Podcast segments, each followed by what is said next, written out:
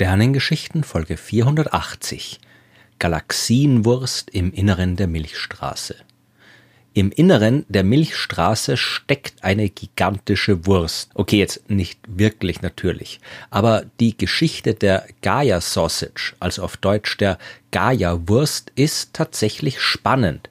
Die handelt von dem, was vor ungefähr neun Milliarden Jahren passiert ist und unsere Galaxie erst zu dem gemacht hat, was sie heute ist. Die Milchstraße ist die Galaxie, in der sich die Sonne befindet, zusammen mit ein paar hundert Milliarden anderer Sterne. Die Milchstraße ist eine recht typische Spiralgalaxie, aber natürlich nicht allein im Universum. Das sind noch unzählige andere Galaxien. Zum Beispiel die Zwerggalaxien, die jede große Galaxie in ihrer Umgebung hat. Bei uns sind das die Zwerggalaxien der sogenannten Milchstraßenuntergruppe. Und am bekanntesten davon sind die große und die kleine Magellanische Wolke, die man ja am Südhimmel der Erde wunderbar sehen kann. Die uns am nächsten gelegene Zwerggalaxie ist dagegen die Canis Major Zwerggalaxie. Die kann man mit freiem Auge nicht sehen. Die ist knapp 40.000 Lichtjahre vom Zentrum der Milchstraße entfernt.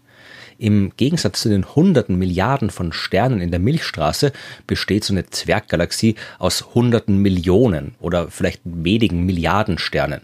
Diese nahe gelegene Canis Major Zwerggalaxie, die ist erst 2003 entdeckt worden. Die liegt so ungünstig am Himmel, dass uns die vielen Sterne der Milchstraße den Blick darauf verstellen. Und noch ein bisschen genauer muss man hinschauen, wenn man Zwerggalaxien entdecken will, die gar nicht mehr existieren. Denn auch wenn zwischen den Galaxien sehr, sehr viel Platz ist, ab und zu kommen die sich doch in die Quere. Ich habe in Folge 177 der Sternengeschichten ja schon mehr über Zwerggalaxien und sogenannte Sternströme erzählt. Zwerggalaxien stehen unter dem Einfluss der viel stärkeren Schwerkraft der großen Galaxie, in der Nähe sie sich befinden. Die bewegen sich um die große Galaxie herum und können auch mit ihr kollidieren.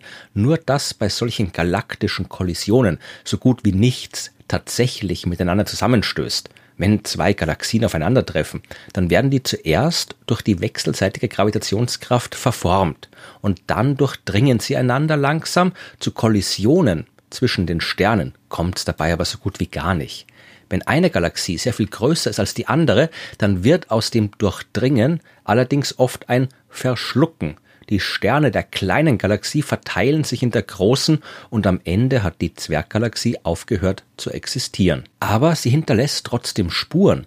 Die Sterne, die früher Teil der Zwerggalaxie waren, sind immer noch durch ihre Bewegung als Außenseiter zu erkennen. Die bewegen sich nicht so wie die Sterne der großen Galaxie, sondern folgen Bahnen, die zum Beispiel weit über die Ebene der anderen Sterne hinausführen. Das sind die Sternströme und es sind die letzten Reste der ehemaligen Zwerggalaxie und in unserer Milchstraße haben wir schon einige davon gefunden. Jeder dieser Sternströme davon zeigt uns, dass die Milchstraße irgendwann in der Vergangenheit eine Zwerggalaxie verschluckt hat und ein ganz besonderes Ereignis dieser Art muss vor acht bis zehn Milliarden Jahren stattgefunden haben. Wir haben davon erst im Jahr 2018 erfahren, als man Daten vom Weltraumteleskop Gaia ausgewertet hat. Dieses Teleskop, das hat die Positionen und Geschwindigkeiten von so vielen Sternen vermessen wie kein anderes Teleskop vorher. Mehr als 1,6 Milliarden Sterne was zwar immer noch nur ein Bruchteil aller Sterne der Milchstraße ist, aber doch dramatisch viel mehr Sterne sind, als wir zuvor in unseren Katalogen gehabt haben. Wir können zwar nicht in echt sehen, wie diese Sterne sich bewegen. Oder ja, schon, aber angesichts der enormen Distanzen im Universum sind die Distanzen, die die Sterne in dem paar Jahren zurücklegen, indem wir sie beobachten, kaum der Rede wert. Aber wenn wir dank Messungen wie von Gaia wissen, wo ein Stern sich befindet und wie schnell er sich in eine bestimmte Richtung bewegt, dann können wir berechnen, wo die Sterne früher waren und wo sie in Zukunft sein werden. Und als man das mit den Gaia-Daten gemacht hat, ist plötzlich die Wurst aufgetaucht. Um zu verstehen, was es damit auf sich hat, müssen wir ein bisschen abstrakter werden. Wir zeichnen aus den Daten jetzt keine Karte der Milchstraße. Wir zeichnen also nicht die Positionen auf, sondern wir machen ein Bild der Geschwindigkeiten. Ein Stern hat ja gewissermaßen drei verschiedene Geschwindigkeiten, eine für jede Richtung im Raum. Kann man sich leicht vorstellen, wenn man zum Beispiel Autos statt Sternen anschaut. Wenn ich am Bürgersteig neben der Straße stehe, dann fahren die Autos hoffentlich an mir vorbei. In die eine Richtung, die Fahrtrichtung der Autos, ist ihre Geschwindigkeit in Bezug auf mich also sehr hoch. Aber keines der Autos kommt nochmal hoffentlich direkt auf mich zu. In dieser Richtung ist ihre Geschwindigkeit in Bezug auf mich also gleich Null. Und bei den Sternen ist es genauso. Die bewegen sich durch die Milchstraße und je nachdem, wie sie das tun, haben sie unterschiedliche Geschwindigkeiten in den drei Raumrichtungen. Die Gaia-Wurst ist jetzt etwas, was man als ausgeprägte Anisotropie in der Geschwindigkeitsverteilung der Sterne bezeichnen kann, wenn man es wissenschaftlich formuliert. Oder, wenn man ein bisschen verständlicher sein will, Zeichnet man die Geschwindigkeit aller Sterne der Milchstraße entlang der drei Raumrichtungen auf, dann findet man eine Gruppe von Sternen, die sich alle sehr stark radial bewegen. Das heißt, sehr vereinfacht, anstatt dass die Sterne sich schön gleichmäßig um den Mittelpunkt der Galaxie rundherum bewegen, haben sie lang gestreckte Bahnen, auf denen sie die meiste Zeit wieder sehr vereinfacht auf fast gerader Bahn quer durch die Galaxie sausen und dann in einer 180 Grad Kurve die Richtung ändern und wieder zurückfliegen. Das war jetzt vermutlich ein bisschen zu sehr vereinfacht, aber wenn wir nicht in Details wie Kugelkoordinaten und so weiter einsteigen wollen, dann muss das reichen. Wichtig ist, man hat eine Gruppe von Sternen entdeckt, die sich ganz anders bewegen als der Rest der Sterne der Milchstraße. Diese Sterne machen das auf sehr lang gestreckten Bahnen, was heißt, dass eine ihrer Geschwindigkeitskomponenten sehr viel größer ist als die andere. Und wenn man das in einem entsprechenden Diagramm einzeichnet, dann sieht diese Gruppe von Sternen aus wie eine langgestreckte Wurst, die quer in der Milchstraße liegt. Zumindest haben das die Leute gedacht, die diese Arbeit gemacht haben und dementsprechend den Namen vergeben. Auf solchen Bahnen bewegen sich Sterne aber nicht so einfach und schon gar nicht so viele auf einmal. Es muss also irgendwas Besonderes vorgefallen sein, wenn wir da so viele Sterne auf so komischen Bahnen haben. Und das, was vorgefallen ist, war eine galaktische Kollision.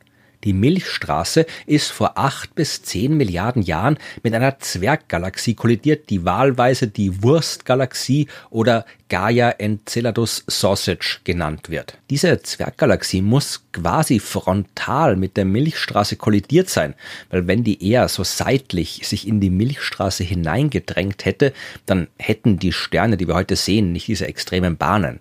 Es muss auch eine vergleichsweise große Zwerggalaxie gewesen sein, denn die Gaia-Wurst ist gewaltig. Man schätzt, dass die Milchstraße durch die Kollision insgesamt 50 Milliarden Sonnenmassen dazugewonnen hat.